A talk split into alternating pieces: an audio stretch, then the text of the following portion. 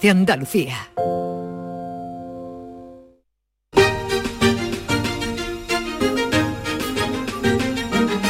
En Canal Sur Radio, Días de Andalucía, con Carmen Rodríguez Garzón. Aquí seguimos en Días de Andalucía en Canal Sur Radio. Nos quedan dos horas por delante en esta mañana de domingo, domingo 22 de enero, domingo en el que estamos notando algo más de frío y en el que nos vamos a preguntar ¿Qué nos hace felices? ¿Qué necesitamos para alcanzar el bienestar? Es lo que han hecho desde la ONG Educo. Han preguntado a 200 niños de cinco municipios andaluces y hay respuestas que nos van a hacer reflexionar porque en contra de lo que podamos pensar, esas respuestas tienen mucho que ver con los afectos, también con cuestiones como la limpieza de su barrio o el medio ambiente.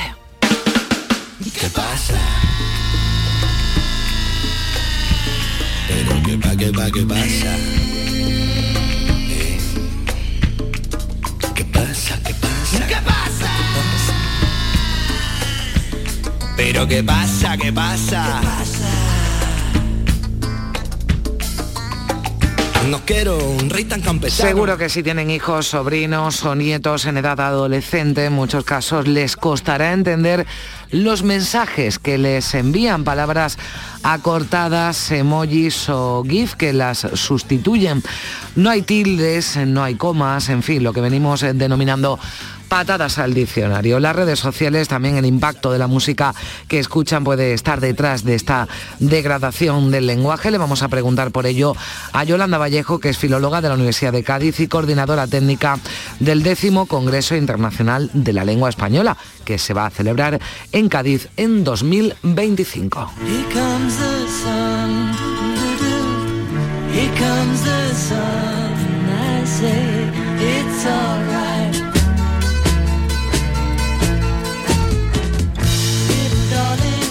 Y Sevilla va a ser por unos días, el próximo mes de octubre, la ciudad de los Beatles. Podríamos decir que será algo así como una Liverpool del Sur. Acogerá el Beatle el mayor evento internacional en torno a la banda británica que va a reunir a expertos, a familiares también de los componentes del grupo en una celebración en la que no faltarán conciertos tanto al aire libre como en salas sevillanas. Una cita que se va a extender a barrios como Amate, que normalmente quedan fuera del circuito de las grandes citas culturales. Marta G. Navarro, organizadora de este encuentro, colaboradora también de esta casa, estará aquí en Días de Andalucía.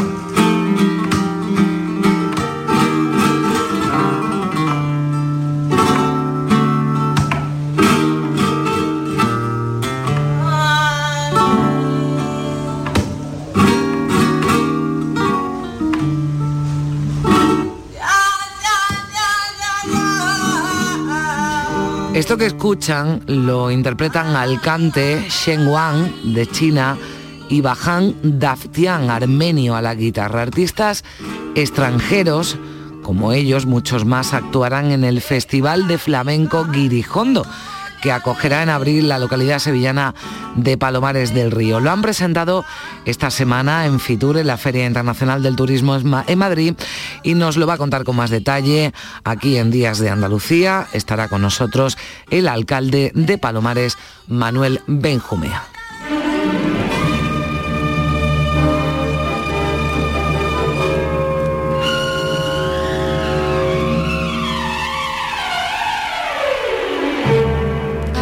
Y este sábado hablamos con la presidenta de ASECAN horas antes de la gala de los premios que esta asociación de escritoras y escritores cinematográficos de Andalucía celebraba anoche en el Palacio de Congresos de Sevilla. Una gala del cine andaluz en la que Modelo 77 de Alberto Rodríguez se ha convertido en la gran triunfadora. Mejor película, mejor dirección, mejor interpretación masculina. Natalia de Molina ha recibido el de mejor actriz y Laura Hoffman se ha llevado el premio no ficción por su documental a las mujeres de España, María Alejárraga. Vamos a intentar hablar con algunos de ellos a lo largo de la mañana y con Paco Reyero descubriremos en el avance que nos hace de su programa El Flexo, la próxima madrugada a la una, a qué suena el mundo. Verán qué curioso lo que nos cuenta.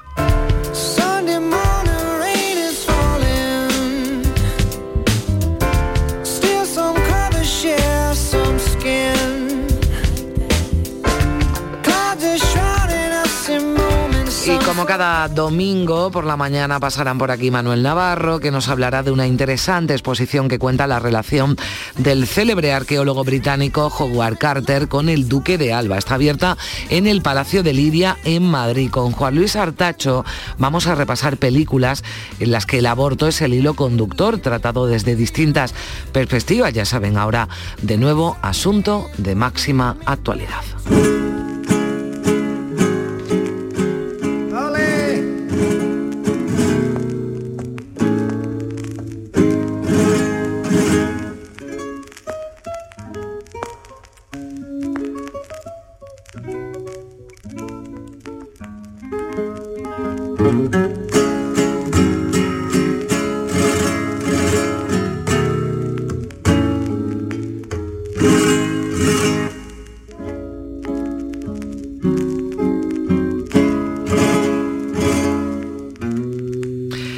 Terminaremos como hacemos cada domingo con Lourdes Galvez, con la que vamos a recordar al cantador de Andújar, a Rafael Romero, El Gallina. El pasado 3 de enero se cumplieron 33 años de su muerte. Todo esto y mucho más en Días de Andalucía que produce María Chamorro y que realiza en Sevilla Oscar Fernández y en Málaga José Manuel Zapico. al terreno que han llegado si al principio de quererte me hubiera desengañado.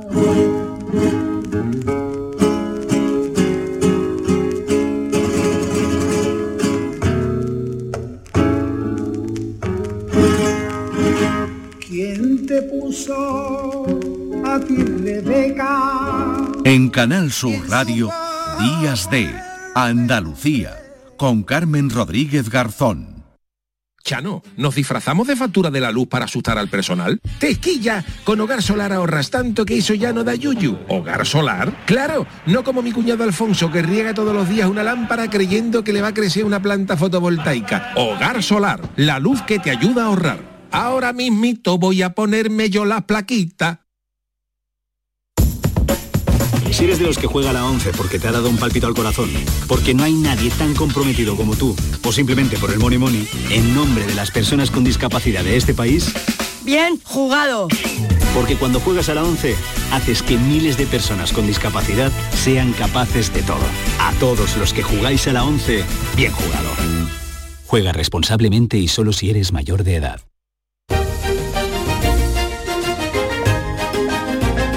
En Canal Sur Radio, Días de Andalucía, con Carmen Rodríguez Garzón.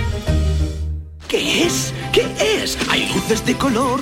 ¿Qué es? Parece de algodón. ¿Qué es? No creo lo que veo. Estoy soñando. No lo sé. ¿Qué injusto es? ¿Qué es?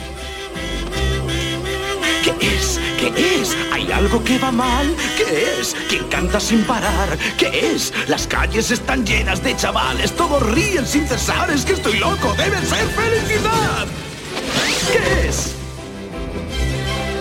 ¿Qué es? Aquí, un árbol puedo ver. ¿Por qué? Tanta decoración. Ahí va.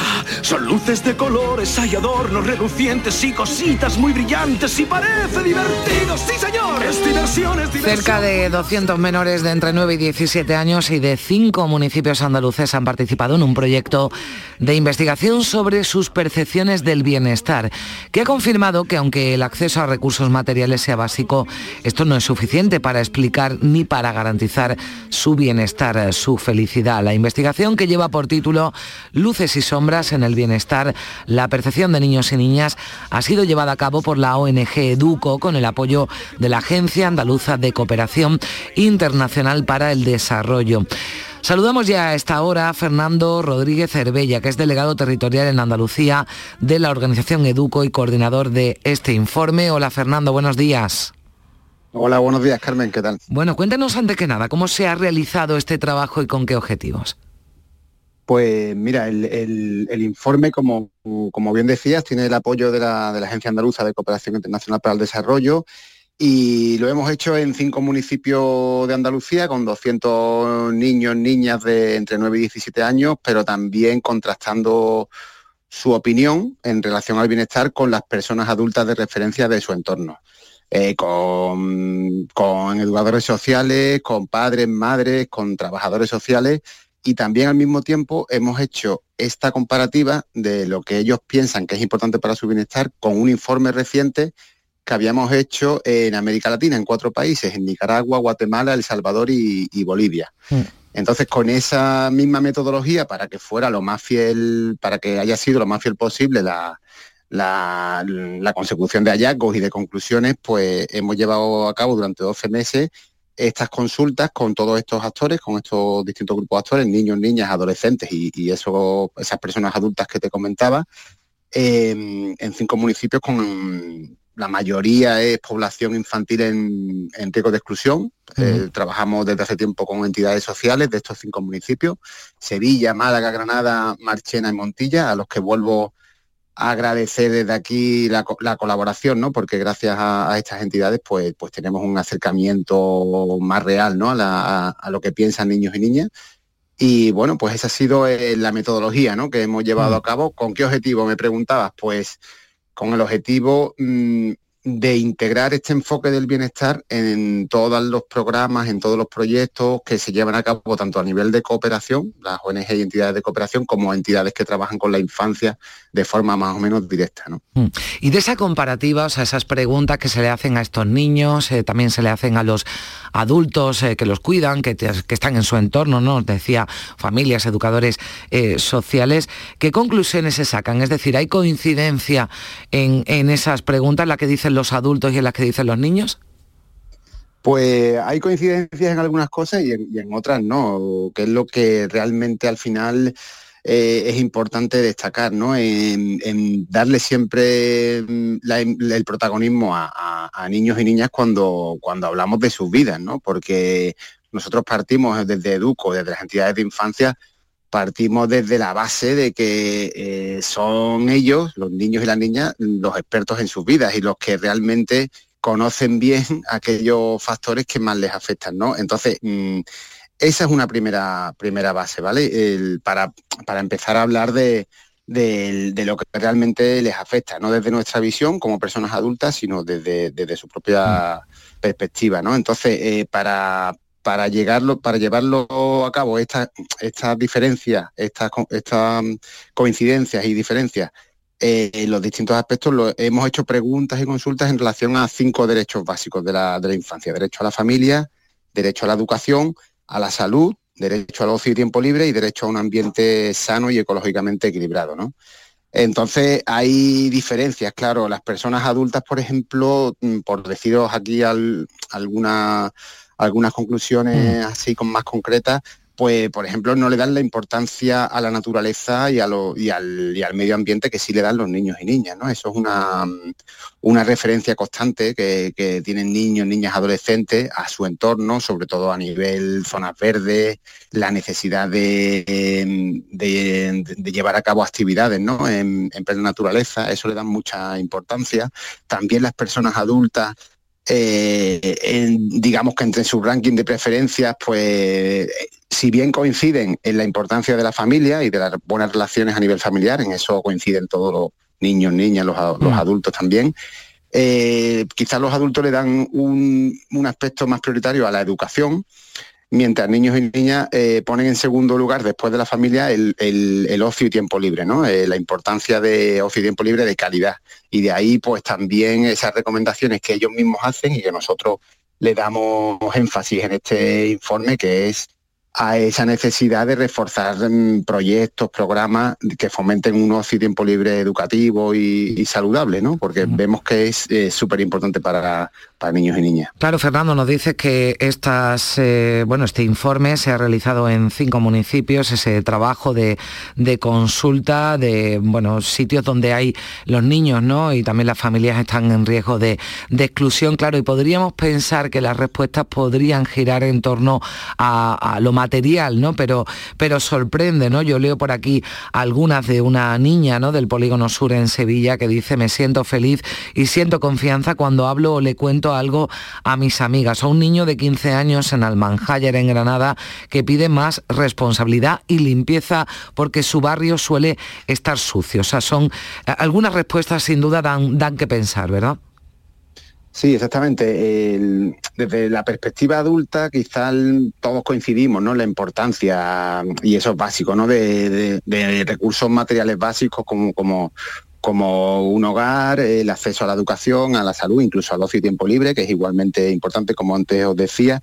Pero lo que niños y niñas mm, dicen, y en este informe pues se destaca, es que estos recursos materiales son importantes para su bienestar en el momento en que son compartidos con personas queridas de su, de su entorno. Ellos hablan de eh, esa dimensión material del acceso a la educación, a la salud, al ocio, tiempo libre, a, juegos, actividades, pero siempre, y a la familia también, por supuesto, pero siempre contando con la buena relación entre y la convivencia, ¿no? En, disfrutar de, estos recursos, ¿no? Eh, mm. Es una de las de las conclusiones básicas del informe, ¿no? Que el bienestar, por ponerle un titular, hmm. se asienta en las relaciones, ¿no? Mm, hmm. Más allá de eso que te decía al principio, de que evidentemente pues lo básico material tiene que estar garantizado. Hmm. Y esto nos decía que estas conclusiones sirven bueno, para elaborar ¿no? y para trabajar en, acciones ¿no? que puedan mejorar la vida de, de estos niños, ¿no? que es el objetivo final de este trabajo.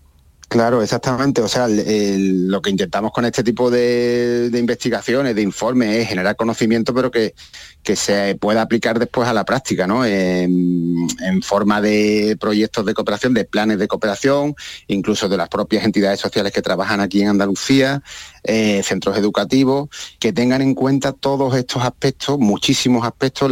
el, bienestar es un, es un fenómeno complejo, digamos, que no mm. solamente se puede reducir a lo material, que, se tengan un montón de aspectos a tener en, cuenta en todas las actividades, programas y proyectos que se llevan a cabo. El medio ambiente, eh, también hemos, hemos analizado, por ejemplo, el impacto que ha tenido evidentemente el COVID-19, porque cuando hicimos mm. eh, la investigación, pues estábamos en, todavía con muy reciente o, terminando ¿no? la pandemia, entonces también, por ejemplo, eso hay que tener en cuenta, que, no sé, la posibilidad, que, que, creemos que no, no va a pasar, pero, pero siempre puede, puede pasar, ¿no? De que haya otra vez eh, limitaciones por lo que sea y esto afecta, como nos lo han dicho los propios niños, mm, afecta seriamente a, su bienestar, ¿no? Mm. Esa, esa imposibilidad de no poder ver a su familia extensa. Ahí hablamos de tíos, de abuelos, de, de, de primas, de, de relaciones que son importantes para su vida, tenerlo en cuenta. Mm. Entonces, pues en esas recomendaciones que hacemos en el estudio, mm, esto que tú me preguntas, pues mm, vamos un poco al grano, ¿no? A, hacer recomendaciones en, en, base a esto que dicen los niños para que se tengan en cuenta en la, en la práctica. ¿no? Hmm. Bueno, se ha llevado a cabo en, Sevilla, en Marchena, también en la provincia de Sevilla, en Montilla, nos decías, en Almanjayar y en Málaga. Claro, hay problemas concretos ¿no? en algunas zonas. Eh, también veo aquí, por ejemplo, ¿no? en el caso del Polígono Sur, que hay eh, algunos adolescentes haciendo referencia ¿no? al corte del suministro eléctrico que sufre esta zona de, de Sevilla de forma puntual, pero continua. También los niños de familias migrantes ¿no? que hablan de esos vínculos con los, con los familiares, con la cultura, con las costumbres de, sus países de origen, pero también nos apuntabas algo al principio en lo que me quería ya detener para, para terminar, y es esa comparativa que habéis hecho con otros niños, ¿no? Niños de cuatro países de, América Latina, de Bolivia, Nicaragua, Guatemala y el, y el Salvador. Comparando con niños de otros países, ¿hay muchas diferencias, Fernando? Pues mira, Carmen, la verdad es que, que no, que lo que viene un poco a, a elevar el, informe, el comparativo que hemos hecho entre las dos entidades, contando con el apoyo de, la Universidad Católica Boliviana de La Paz, que nos ha apoyado en ese, en ese análisis comparativo también. hay tres similitudes, o sea, resumiendo, tenemos como tres, cinco hallazgos, ¿no? Tres, tres similitudes y dos, diferencias, ¿no? en, cuanto a las similitudes, pues vemos que aparte de la diferencia de contexto social y económico entre Andalucía y estos países, que nos puede parecer que a lo mejor estamos hablando de, realidades muy distintas, vemos que, niños, niñas y adolescentes entienden en su bienestar de manera integral. Eh, o sea, consideran que los recursos materiales son fundamentales, pero como decía antes, pues cobran sentido en el momento en que les permiten ser, hacer, eh, e ir más allá de lo que es el recurso material. ¿no? En este mm. sentido son capaces de identificar, reconocer eh, e integrar esos elementos que, mm, le, aportan a su bienestar. ¿no? También coincide en estos dos informes, en estas dos comparativas, eh, que la dimensión relacional predomina sobre las demás, sobre la, material o la, esta la tangible, ¿no? Mm. Y también pues es importante para niños y niñas su acción protagonista en el entorno porque eso les mm. crea bienestar. El, hecho de que mm. ellos puedan cooperar entre ellos, eh, ayudar a, amigos, a sus pares, a personas de referencia, les hace incrementar su bienestar. Y diferencias hemos visto realmente pocas. Esa que tú decías de, mm, eh, de la importancia que, niños y niñas de, origen migrante le dan a, mantener a su, a su familia que, que, están allí, ¿no? a sus abuelos que se quedan en, que, permanecen en sus países de origen y mantener esa cultura y, eso, ese, vínculo con esa familia es muy importante para su bienestar. ¿no? Y también como diferencia, pues hemos visto que quizá eh, la percepción de la salud entre mm. los niños y niñas andaluces es un poco más integral, ¿no? En el sentido de que aquí se incluye la salud como algo que va más allá de la ausencia de enfermedades y también incluye em, la salud mental. Eso es la, importancia del bienestar emocional, de, o sea, una mirada a la salud mucho más integral, mm. ¿no? Que la que a lo mejor eh, se saca del informe de, en América Latina, que es a lo mejor un poco más tradicional, o no sé. Sí, un sistema también aquí, aquí en, España ¿no? y en Andalucía, ¿no? concretamente un sistema eh, de salud ¿no? que abarca, como, como bien decía Fernando, no solo la ausencia de enfermedades, sino un, cuidado, ¿no? más allá que eso también ahí puede tener que ver esa, esa diferencia. Bueno, interesantísimo este, esta investigación, este informe, Luces y Sombras en el Bienestar, la percepción de niños y niñas, que ha sido llevado a cabo por la ONG Educo, con el apoyo de la Agencia Andaluza de Cooperación Internacional para el Desarrollo, Fernando Rodríguez Cervella, delegado territorial en Andalucía de Educo, coordinador también de este informe. Muchísimas gracias por estar con, con nosotros. Un saludo. Muchas gracias a vosotras. Un abrazo.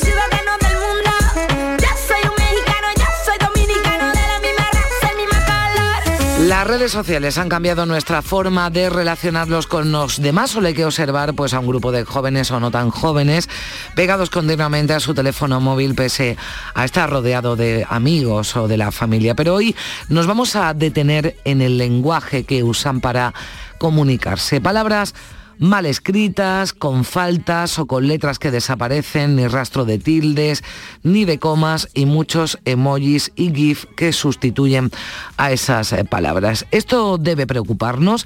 Esa degradación del lenguaje en WhatsApp, en Instagram, se traslada también, por ejemplo, a otros ámbitos, a las clases ¿Por qué ocurre esto? Vamos a preguntarle a Yolanda Vallejo, filóloga de la Universidad de Cádiz, coordinadora técnica también del décimo Congreso Internacional de la Lengua Española que se va a celebrar en Cádiz en 2025. Señora Vallejo, ¿qué tal? Buenos días. Hola, ¿qué tal? Buenos días. Bueno, la, la preocupación es que en realidad no sepan escribir bien, ¿no? Porque aquí en Andalucía, por ejemplo, bueno, pues estamos hablando, seseamos, ceceamos, nos comemos letras finales, pero después, bueno, pues las escribimos bien o somos conscientes de que no estamos siendo correctos. Esto ocurre en el lenguaje que usan nuestros jóvenes en los teléfonos móviles, en internet, en las aplicaciones de mensajería. Bueno, hay que diferenciar dos cosas. Por un lado, eh, evidentemente las lenguas están vivas, las palabras nacen, crecen, se reproducen y al final la mayoría de ellas mueren.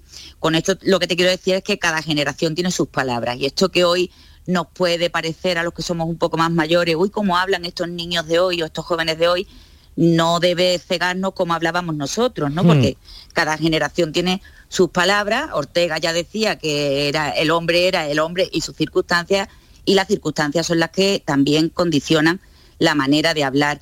Hay palabras que han desaparecido, que decíamos la gente de, mi generación, y palabras que ahora están diciendo la gente de las nuevas generaciones, que además son las que marcan eh, precisamente la marca de identidad de las lenguas, y lo que hay que estar es un poco observante de cómo va a ir evolucionando eso.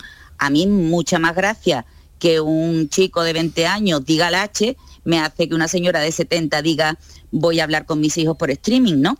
O sea que mm, no es una cosa que está circunscrita solo a la gente joven. Que es cierto que las redes sociales han modificado todo esto, pero también fundamentalmente la, ortografía por la economía, ¿no? Por la economía del lenguaje. Pues tampoco podemos olvidar que la mensajería instantánea es eso, instantánea.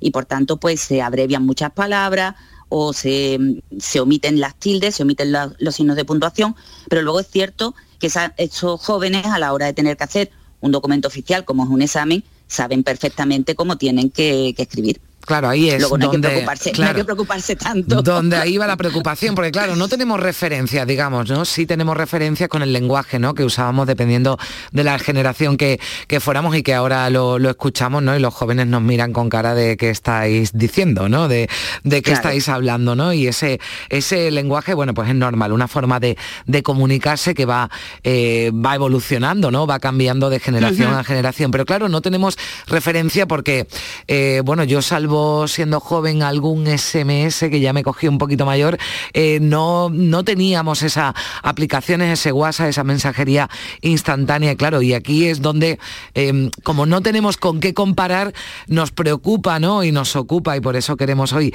tratar esto, si esa falta de ortografía, esa ausencia de tildes, de comas, después se traslada y nos decía que no, bueno, pues algún trabajo, ¿no? Del instituto, de la universidad hay que, hay que mirar también que efectivamente estamos en una época en que la ortografía es como la hermanastra de, la lengua, ¿no? Mm, nosotros venimos, yo soy mucho más mayor, pero nosotros venimos de una época en la que hacíamos dictados y en la que se estudiaban las normas de ortografía, ¿no? Que todos sabíamos que antes de P eh, y de B se escribía M, ¿no? Es verdad que ahora la ortografía se, la manera de explicarla o la pedagogía de la ortografía es distinta y es verdad que a lo mejor no se le está dando la importancia que, debe tener.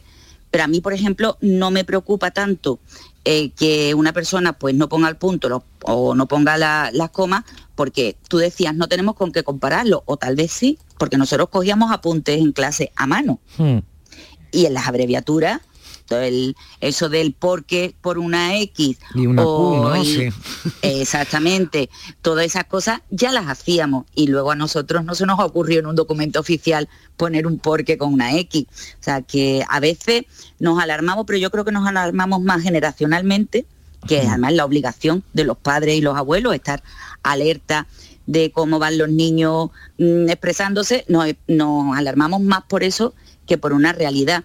A mí me hace mucha gracia cuando dicen, eh, se utilizan muchas palabras eh, inglesas por contagio con, la, con el reggaetón, con mm. las canciones de moda.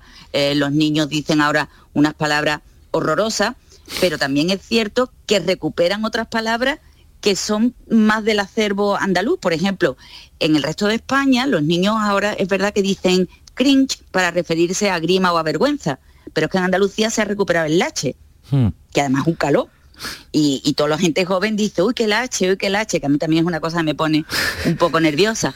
O, por ejemplo, lo del mood, en Andalucía se dice mucho en plan. y, es verdad que la gente joven con en plan y lache te ha hecho una, una conversación entera que bueno, pues también forma parte de la economía del lenguaje. Pero hay otras palabras que se han incorporado mm, sin ningún problema. Todo el mundo dice un selfie, tenga la edad que tenga. Hmm. Todo el mundo dice, bueno, la gente de mi generación decíamos footing, que qué cosa más antigua, porque ahora ya todo el mundo dice running. Running, claro, pero el footing y, ahora nadie, a ninguno, si decimos footing nos miran los más jóvenes con cara rara, Como si fuéramos todos Antonio Machín y fuéramos a sacar dos gardenias para ti y las maracas.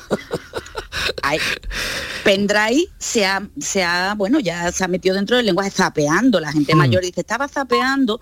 O hay abuelas que dicen, mi nieta quiere ser influencer, ¿no?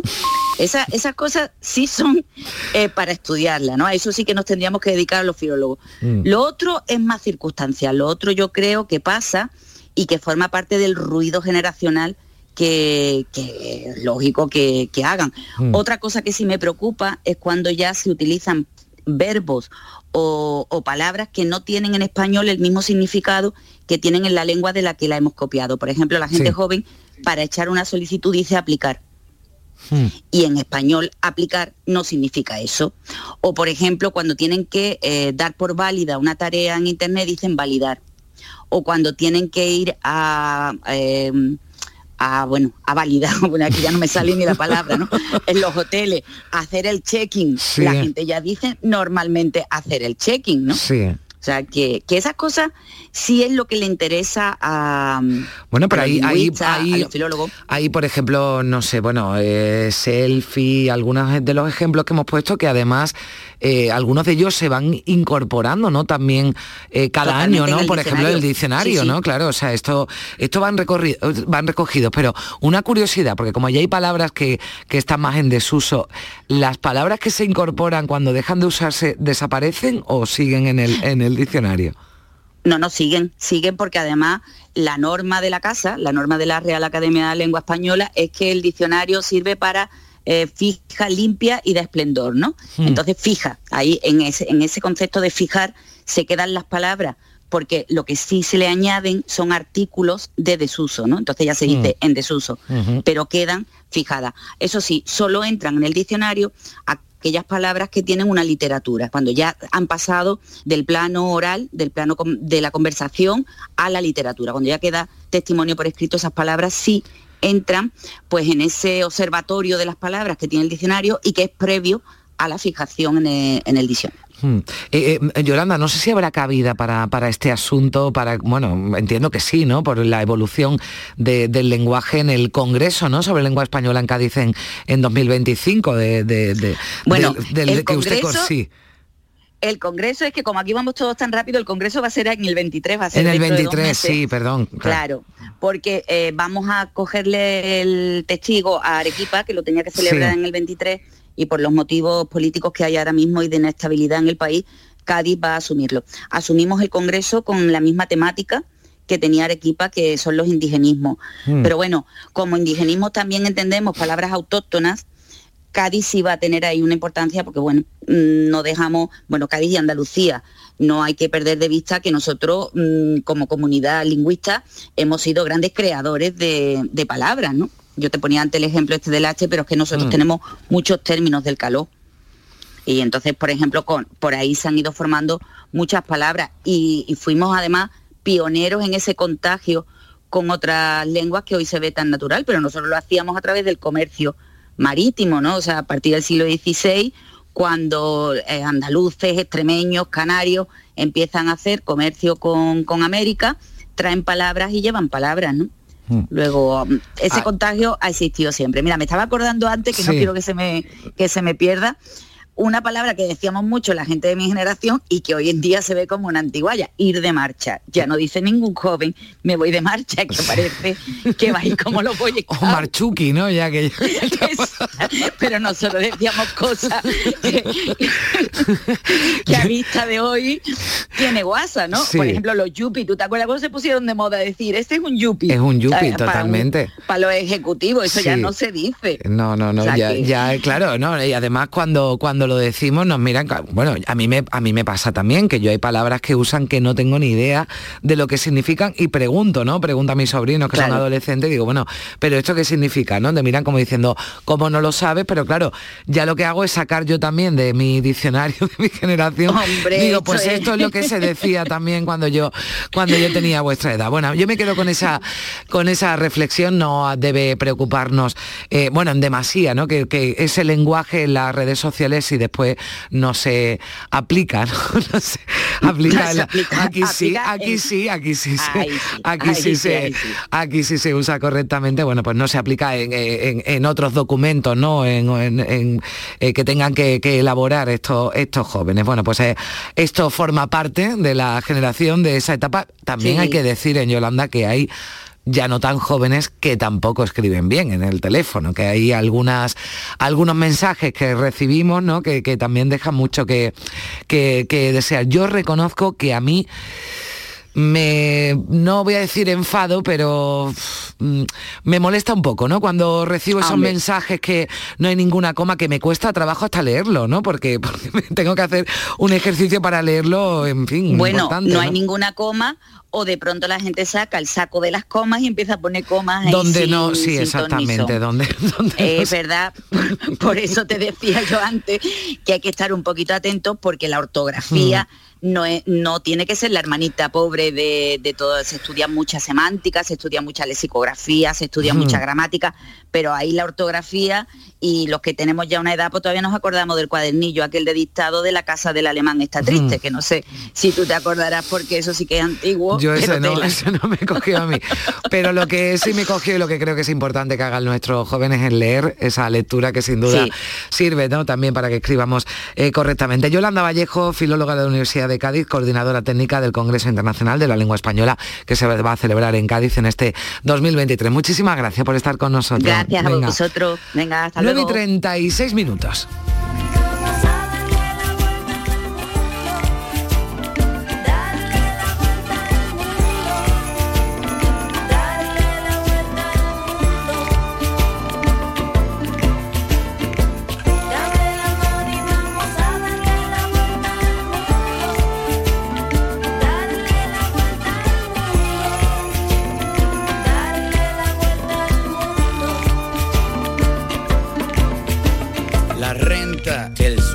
El trabajo en la oficina, lo cambié por las estrellas y por huertos de harina.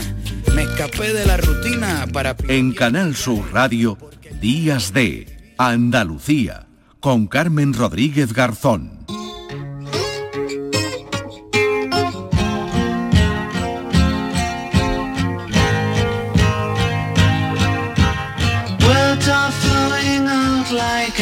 9 y 37 minutos, lo anunciábamos al principio del 26 al 29 de octubre, los Beatlemaníacos tienen una cita en Sevilla que no pueden perderse.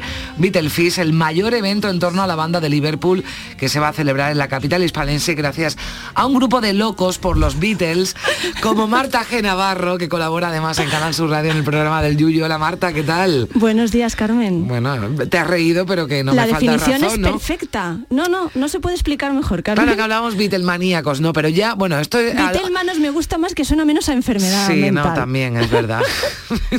Beatlemanía. Beatlemanía. Bueno, pero una cosa es eh, ese amor por los Beatles y otra esa locura que te lleva a ti a organizar todo este lío. ¿De qué va esto, Marta? Has captado muy bien la esencia del evento, pues mira, mm, va de un poco de eso. Eh, sobre todo, mira, va, de locura y de ilusión. Lo que estoy notando es que hay muchísima gente, y quiero dar las gracias muchísimo, sobre todo andaluces, mm. escribiéndome para darme las gracias porque esto se vaya a hacer, porque los Beatles reúnen a muchas generaciones, reúnen a nuestros padres, a nuestros abuelos. Gente me está diciendo, mi abuelo quiere que le lleve. Claro. Entonces. Es que, esto hablando, hablábamos mm. antes de los saltos generacionales que hay, pero yo creo que los Beatles le gusta a todo el mundo, ¿no? A más mayores, más jóvenes. Sí. sí, sí, a muchos jóvenes que, tienen, ¿no? Los Beatles, bueno, pues en, en, su móvil, escuchándolo por la por la calle, en casa, ¿no? Para acompañar y para estudiar. Pero ¿qué es esto de Beatles ¿Cómo se, cómo se fragua? ¿Cómo llega a Sevilla? ¿Cómo va a llegar a Sevilla en octubre este evento internacional en torno a la banda de Liverpool? He visto que te has aprendido que es Beatle y no Sí, sí, sí. No, es que Marta y yo coincidimos el otro día en Fitur, entonces eh, yo dije Beatlefest. Pero porque todo el mundo tenía escrito, te tenían escrito Beatlefest claro, por yo todas decía, partes. bueno, pues festival de los Beatles, pero no, es Beatlefest. Festín de los Festín de los Beatles. Esto es que es una fiesta, no es un festival, es una fiesta. Exacto, pues mira, llega a Sevilla, ayer me di cuenta, Carmen, de por qué en Sevilla, eh, aparte de por muchísimos motivos para hacer algo en Sevilla, Mm. es porque todos esos invitados internacionales, personas que tienen que ver con los Beatles, todos quieren venir a Sevilla.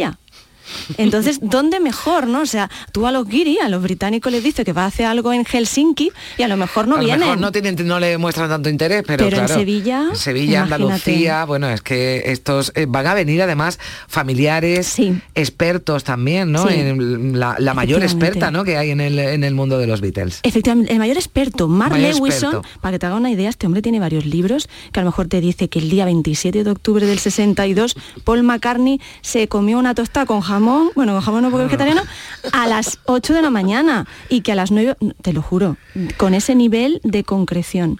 Y ese mismo señor, cuando le escribí, porque yo tuve la suerte de conocerle hace unos años, Este sí es maníaco, ¿no? Este sí es Beatlemaníaco. bueno, no te creas, es, es biógrafo, es lo Sí. que nos pasa a los que nos dedicamos a, a también a la comunicación, que somos curiosos. Mm. Y entonces me decía, Marta, yo voy ahí, pero tú sabes dónde te estás metiendo, ¿no? Digo, pues mira, no, porque uno si no, no, no hace estas cosas. Claro, si lo piensas demasiado no no, No lo haces. Eh, va, va- va a haber conciertos todo Sí. el día, pero va a haber mucha, muchas actividades, porque decimos Mm. que esto va a ser una fiesta en torno a los a los Beatles, se van a va- van a llegar además a barrios, ¿no? Que quedan normalmente fuera de los circuitos culturales. Van a Marta. llegar a mi barrio, a mi barrio de Amate, a Roche Lambert, tres barrios que normalmente no suele llegar y tiene, como te decía, conexiones de metro maravillosas. Queremos hacer eh, certámenes en los colegios, en los institutos. Queremos que el Parque Amate, que además es un parque eh, hermano, gemelo del Parque de los Príncipes, que esto mucha gente no lo sabe, son exactamente iguales, también tenga contenido porque los Beatles al final tiene que ser algo, Carmen, transversal, que le Mm. puede gustar a todo el mundo. Al final eran cuatro veinteañeros y le pueden dar esa alegría a todo el mundo. Se está desarrollando un juego de rol para el, para el certamen. Eh, va a haber muchas actividades paralelas en este sentido. O sea, un rol en torno a los eh, Beatles, ¿no? Sí. Hay, hay unas eh, mesas, ¿no? También, ¿cómo se llama esto, no? En la que empiezan Sí. a, a cantar y se va a ir Tiny improvisando, Desk, ¿no? Eso es, Mm. Tiny Desk. Bueno, yo es que quiero ser muy prudente. La gente piensa, bueno, están lanzando algo como que va a ser muy grande, pero te puedo asegurar que ahora mismo valgo más por lo que callo que por lo que hablo Ah, ¿sí? de nombres que van a venir. Ah. Gente que está cuadrando agendas internacionales, artistas de primer nivel, porque quieren estar. Y quieren estar, te voy a decir más, eh, eh, eh, ayudándonos y diciéndonos, mm, mm, me da igual el dinero, voy a estar, voy a estar. Pero claro, ahora tenemos muchos, mm, tenemos que pagar muchos vuelos, señores, Sí. y muchos alojamientos Hay y hay muchos que dar de comer en Sevilla. ¿no? Tiene que Por haber muchos favor, patrocinadores. Por favor. para, para este festival yo creo que está generando mucha expectación, Marta, Sí. que va a ser eh, todo un éxito. Bueno, aquí además en, en Sevilla, quien no ha visto, ¿no? En Sevilla los escarabajos, por ejemplo, Por ¿no? ejemplo, Actuar, que cumplen 30 años este año. fíjate. Y hablaba... Vamos, los escarabajos estarán en ese festival. Te iba a Eh, decir, claro, el, bueno, es que además eso, Enrique Sánchez es mi padre musical de los Beatles porque yo fui manager de los escarabajos con 20 años. Entonces hablaba con él y decía, está súper ilusionado, fue el cumpleaños de Enrique Mm. Sánchez, decía Enrique, que además me dice, esto de verdad que no estaba preparado, Carmen, que los escarabajos cumplen 30 años exactamente el 28 de octubre.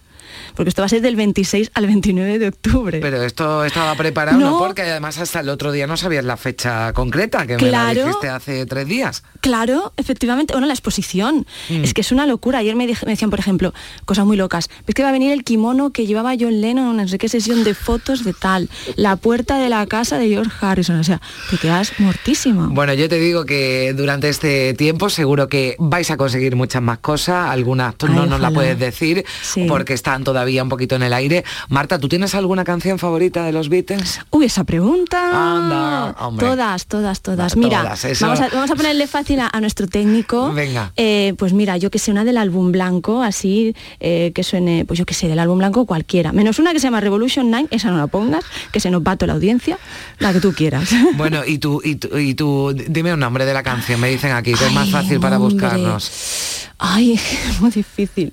Bueno, mira, mm, hay una muy divertida, muy que casi nadie conoce, que se llama, eh, será en español, todo el mundo tiene algo que ocultar, menos yo y mi mono. Everybody's got something to hide except for me and my monkey. Bueno. Esta no la han es- escuchado antes en Canal Sur, No, a no ser que la haya puesto mi bueno, a ver si la tenemos en discoteca porque Marta nos lo está poniendo complicado, pero bueno, oye, ¿algú- ¿y tu Sí. Beatle favorito? Pues mira, mi Beatle favorito era George Harrison, que por cierto, hace 80 años este año, es que estaba todo, no Está- estaba pensado. Estaba pero- para ti, Marta, estaba para ti, estaba para ti. pero eh, vamos a hacer un concierto homenaje que mira, incluso es más fácil, si no encontramos esa, hay, otra- hay canciones de este concierto homenaje como Horse to the Water, que hizo Sam Brown, etcétera. Si no, os pongo una más fácil, no os preocupéis, No, no, es compañeros. que, es que mira, anda, que Es yo que también lo tenía que ¿eh? haber dicho, yo también, pero bueno, vamos claro. a bueno, vamos a poner alguna música mientras buscamos esta que la tenemos por Mira, ahí. mira, mira, es que en Canal Sur tenemos unos técnicos, vamos, Anda, vamos, vamos. anda que no, y una productora, María Chamorro, María que estaba, hombre, Chamorro, por favor. hombre, por Dios. Hombre, por favor, es que en no te iba a este dejar disco yo. hay otra canción que se llama Marta, porque Paul tenía un perro pastor que se llamaba Marta. Esto era el destino, Marta Genovarro. por Sí, una cosita que no se me puede olvidar Sí, decir, que se me olvidó el otro día. Va a haber un homenaje a Joaquín Luqui, que estamos en la radio. El único amigo decía el de Paul McCartney. Un homenaje a Manolito Vittel, Manolo de Utrera. Ferroviario jubilado que tiene un pelo de Paul McCartney. Yo lo he visto y es rizado. Que tiene un pelo. Tiene un pelo, rizado. Homenaje a Josep María Francino, periodista radiofónico catalán, fallecido el año pasado. También, o sea, va a haber un homenaje a las personas, a la Beatlemanía. Algo haremos, ¿verdad, Marta? Algo haremos desde Tú te Canal vienes, Sur ¿no? Radio. Hombre, yo me voy seguro, yo me voy seguro, con la radio, sin la radio, Faltan con la radio mujeres, sin la muchas radio. mujeres, mucha presentada. Viene Luis Merino, mítico también eh, periodista radiofónico español, o sea que vamos a estar Bueno, ahí. pues yo estaré allí para lo que tú me necesites y me quieras. Muchísimas y para gracias. disfrutar, Marta, un abrazo muy... Quédate con Sí, nosotros, porque venga. fíjate que esto también seguro que te va a gustar. A ver, a ver. Porque estamos... eh, vamos a hablar de otro festival musical muy original, muy, muy original.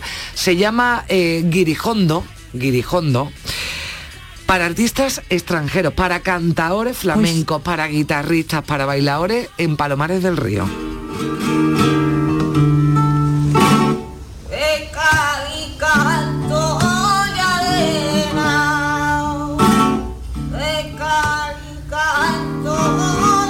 Esta cantadora es china, la guitarra es de un armenio, voy a decir que tengo yo por aquí, que no quiero que se me escape el nombre, hombre, que no, de, de memoria todavía no me lo sé, igual cuando vaya a Palomares, que la citas en abril, así que no Ahí tenéis estaba yo en competencia. Palomares, en Palomares tengo, estoy casi empadronada. Mira, eh, Shen Wang de China y Bahan Dafjan, armenio a la guitarra. Y fíjate cómo suena esto.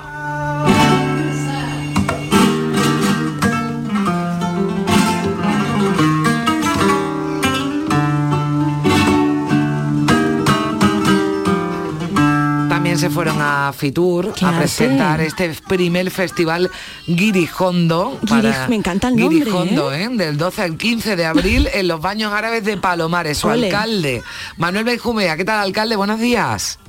Hola, ¿qué tal, Carmen? Muy buenos días. Bueno, aquí estábamos escuchando ¿eh? en ese, ese fragmento lo bien que suena. Pues de todo esto es lo que se va a llenar Palomares del 12 al 15 de abril, este eh, festival Guirijondo, evento único en el mundo, ¿no, alcalde? Efectivamente, como, sabemos ya to- todos, porque se está anunciando por muchos sitios, pues no se había hecho nunca en el mundo y hemos querido pues dar presencia a artistas no nacidos en España en nuestro municipio en esa fecha y van a participar en el Festival Guirijondo, que como bien decía se va a hacer en el patrimonio histórico de nuestro municipio, que son los, los baños árabes.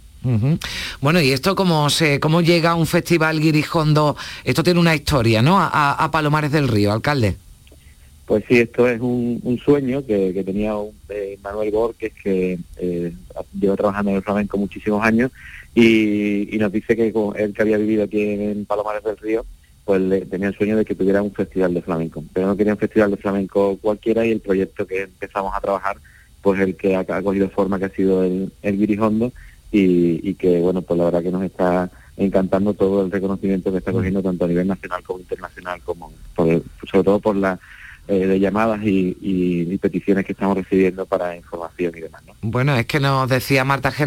Con el Beatlefish, yo creo que con el Guirijondo está pasando lo mismo, que cuando se ha presentado y se ha dado a conocer, pues ha despertado mucho, mucho interés, porque hay artistas, alcaldes de China, de Francia, de Italia, de Holanda, de Estados Unidos, de Venezuela, de Armenia, pero aunque es Guirijondo, también hay, bueno, un nombre de primer nivel, ¿no? Como cabeza de este cartel de aquí, de España, de Sevilla.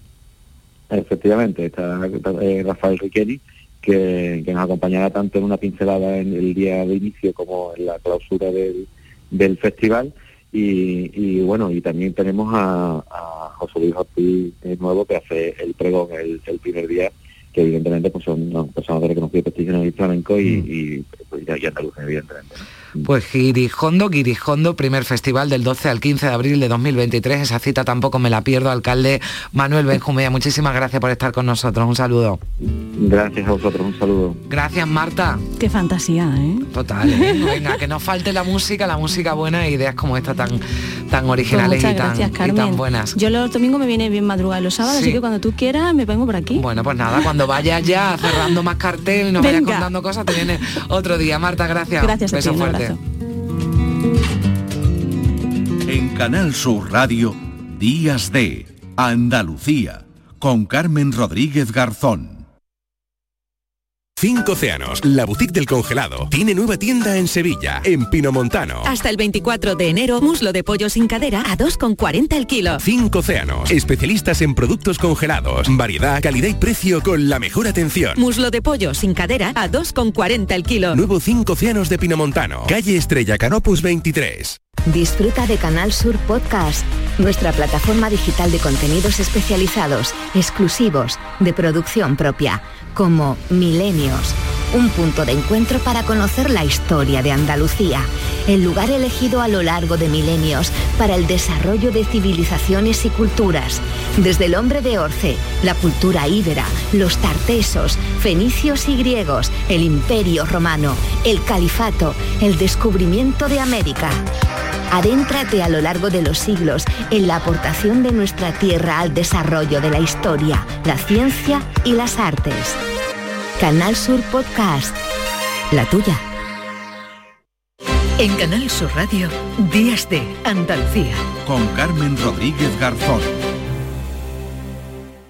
Bajo el cielo de Andalucía.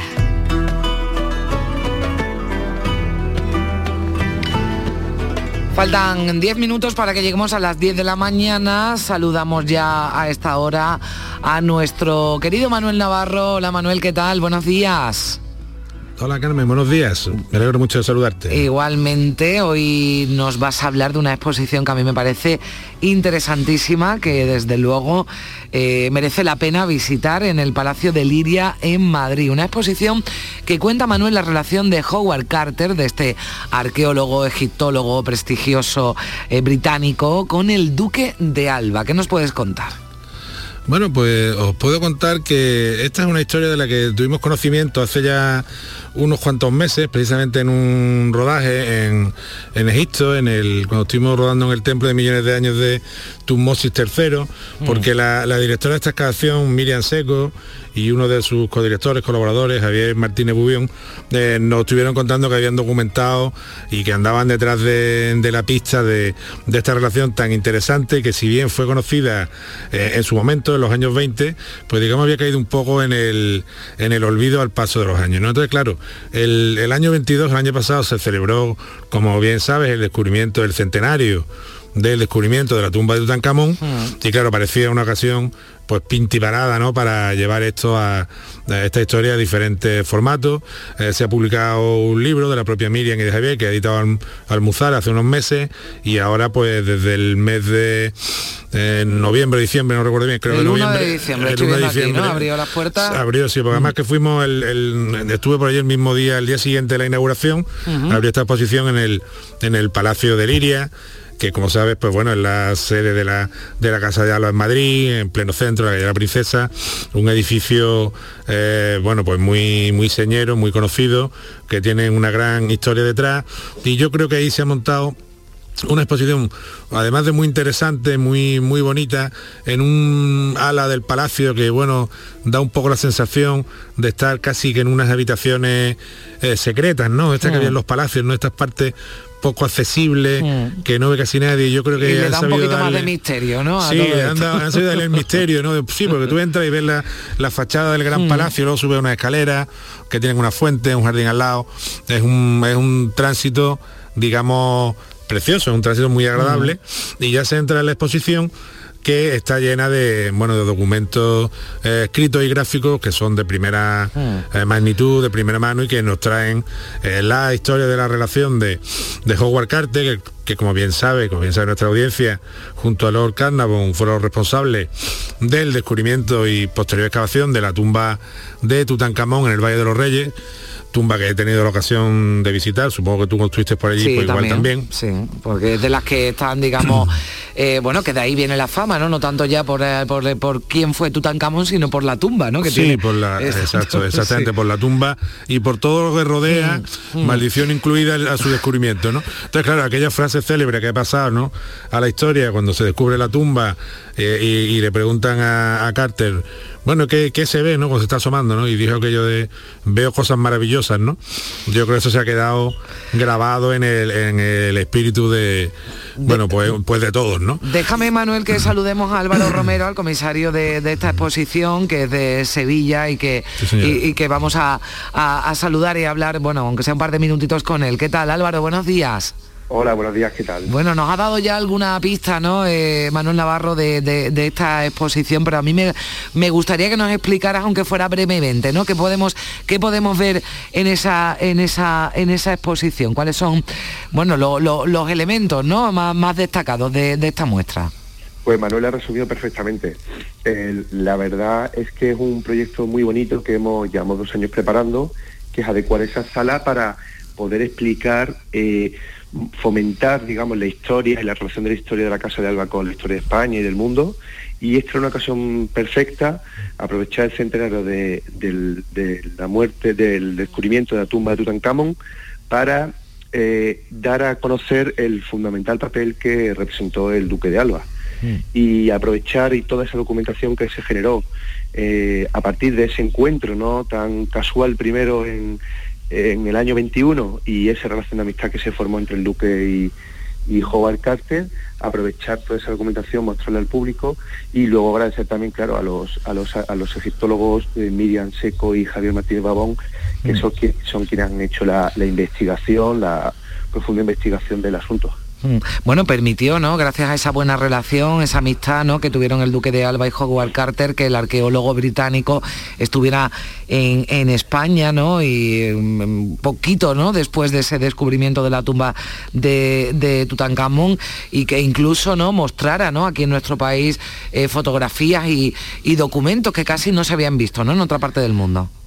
Exacto, además eh, podríamos decir que, el público de Madrid en 1924 y 1928 la, verdad es que fueron unos privilegiados porque pudieron conocer de primera mano, conocer a arqueólogos dando esas increíbles conferencias mostrando esos tesoros que, por, que no había visto nadie, mm. nadie había visto esas piezas y, imaginaos tener al, arqueólogo describiéndolas, explicándolas y, fueron un éxito que, que además no se esperaban ni los propios organizadores. Se les quedó pequeño el teatro de la residencia estudiantes y tuvieron que habilitar el Teatro Fontalba también el primer, el primer año, en el año 24, porque no se esperaban tal éxito y la presa y, el público de Madrid enloqueció con, con el arqueólogo. Hmm.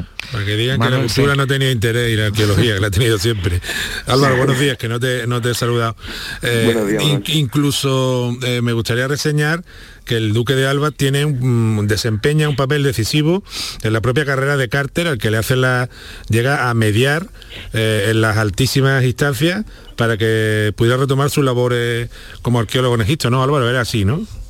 Sí, hay, hay un telegrama que, demuestra eso, un telegrama precioso que también se puede ver en la exposición, eh, donde eh, se confirma precisamente esa, ese apoyo y esa ayuda que en un momento determinado va, a ejercer el duque. Eh, Carter está atascado, ha muerto los Carnarvon, no puede, las autoridades del Cairo le han bloqueado en sus tareas, no puede avanzar y Carter decide acudir a su amigo, a su amigo español, a su amigo el Duque de Alba, eh, quien le acogió también en su casa, quien le presentó a sus amigos, quien le presentó a los reyes en Madrid, quien le llevó al Museo del Prado, al Museo Arqueológico. Y el duque, a través de su, de su también de su amigo, el rey Alfonso XIII, decide interceder, y a través del ministro plenipotenciario en el Cairo, Ballín, empieza esas relaciones diplomáticas, empieza esa intensa actividad para ayudar a Carter y, ahí- ese telegrama es precioso porque le resume, le contesta eh, Su Majestad el Rey ordena comunicarte siguiente telegrama. Asunto Carter solucionado. Eh, autorizado continuación de sus trabajos. Asunto Carter solucionado. Bueno, pues es una de las muchas cosas que se pueden ver, documentos originales, objetos artísticos, fotografías, piezas inéditas. Álvaro Romero, gracias por estar con nosotros también hoy aquí en Días de Andalucía, en Canal Sur Radio. Hay que visitar esa exposición, claro, claro que sí. Manuel, nos queda un minutito, algo más que, que aportarnos. Bueno, pues que como todo el mundo sabe, la imagen probablemente más icónica de la egiptología es la máscara de Tutankamón. Y yo invito a todos porque en el diseño de la exposición hay una puerta que se abre, una puerta automática, eh, que son, que es la máscara en una foto antigua, y es esa mirada de la máscara que se clava un poco eh, en, el, en el espectador y creo que no hay que perdérsela, como tampoco hay que perderse la foto de Cayetana de niña, de la duquesa de Alba, eh, desaparecida ya, eh, en un viaje a Egipto siendo una niña. Este Claro, duque de Alba era el padre, ¿no? De Cayetana duque de Alba, abuelo padre, del eh. actual duque de Alba, ¿no? O sea, en, para- efe- para en efecto, en efecto, en efecto, en efecto. Bueno, Manuel, que nos quedamos ya sin tiempo, como siempre un placer hablar contigo y conocer y descubrir mucho más de, de nuestra historia. Un abrazo fuerte. Igualmente un abrazo fuerte a todos. Llegamos a las 10 de la mañana.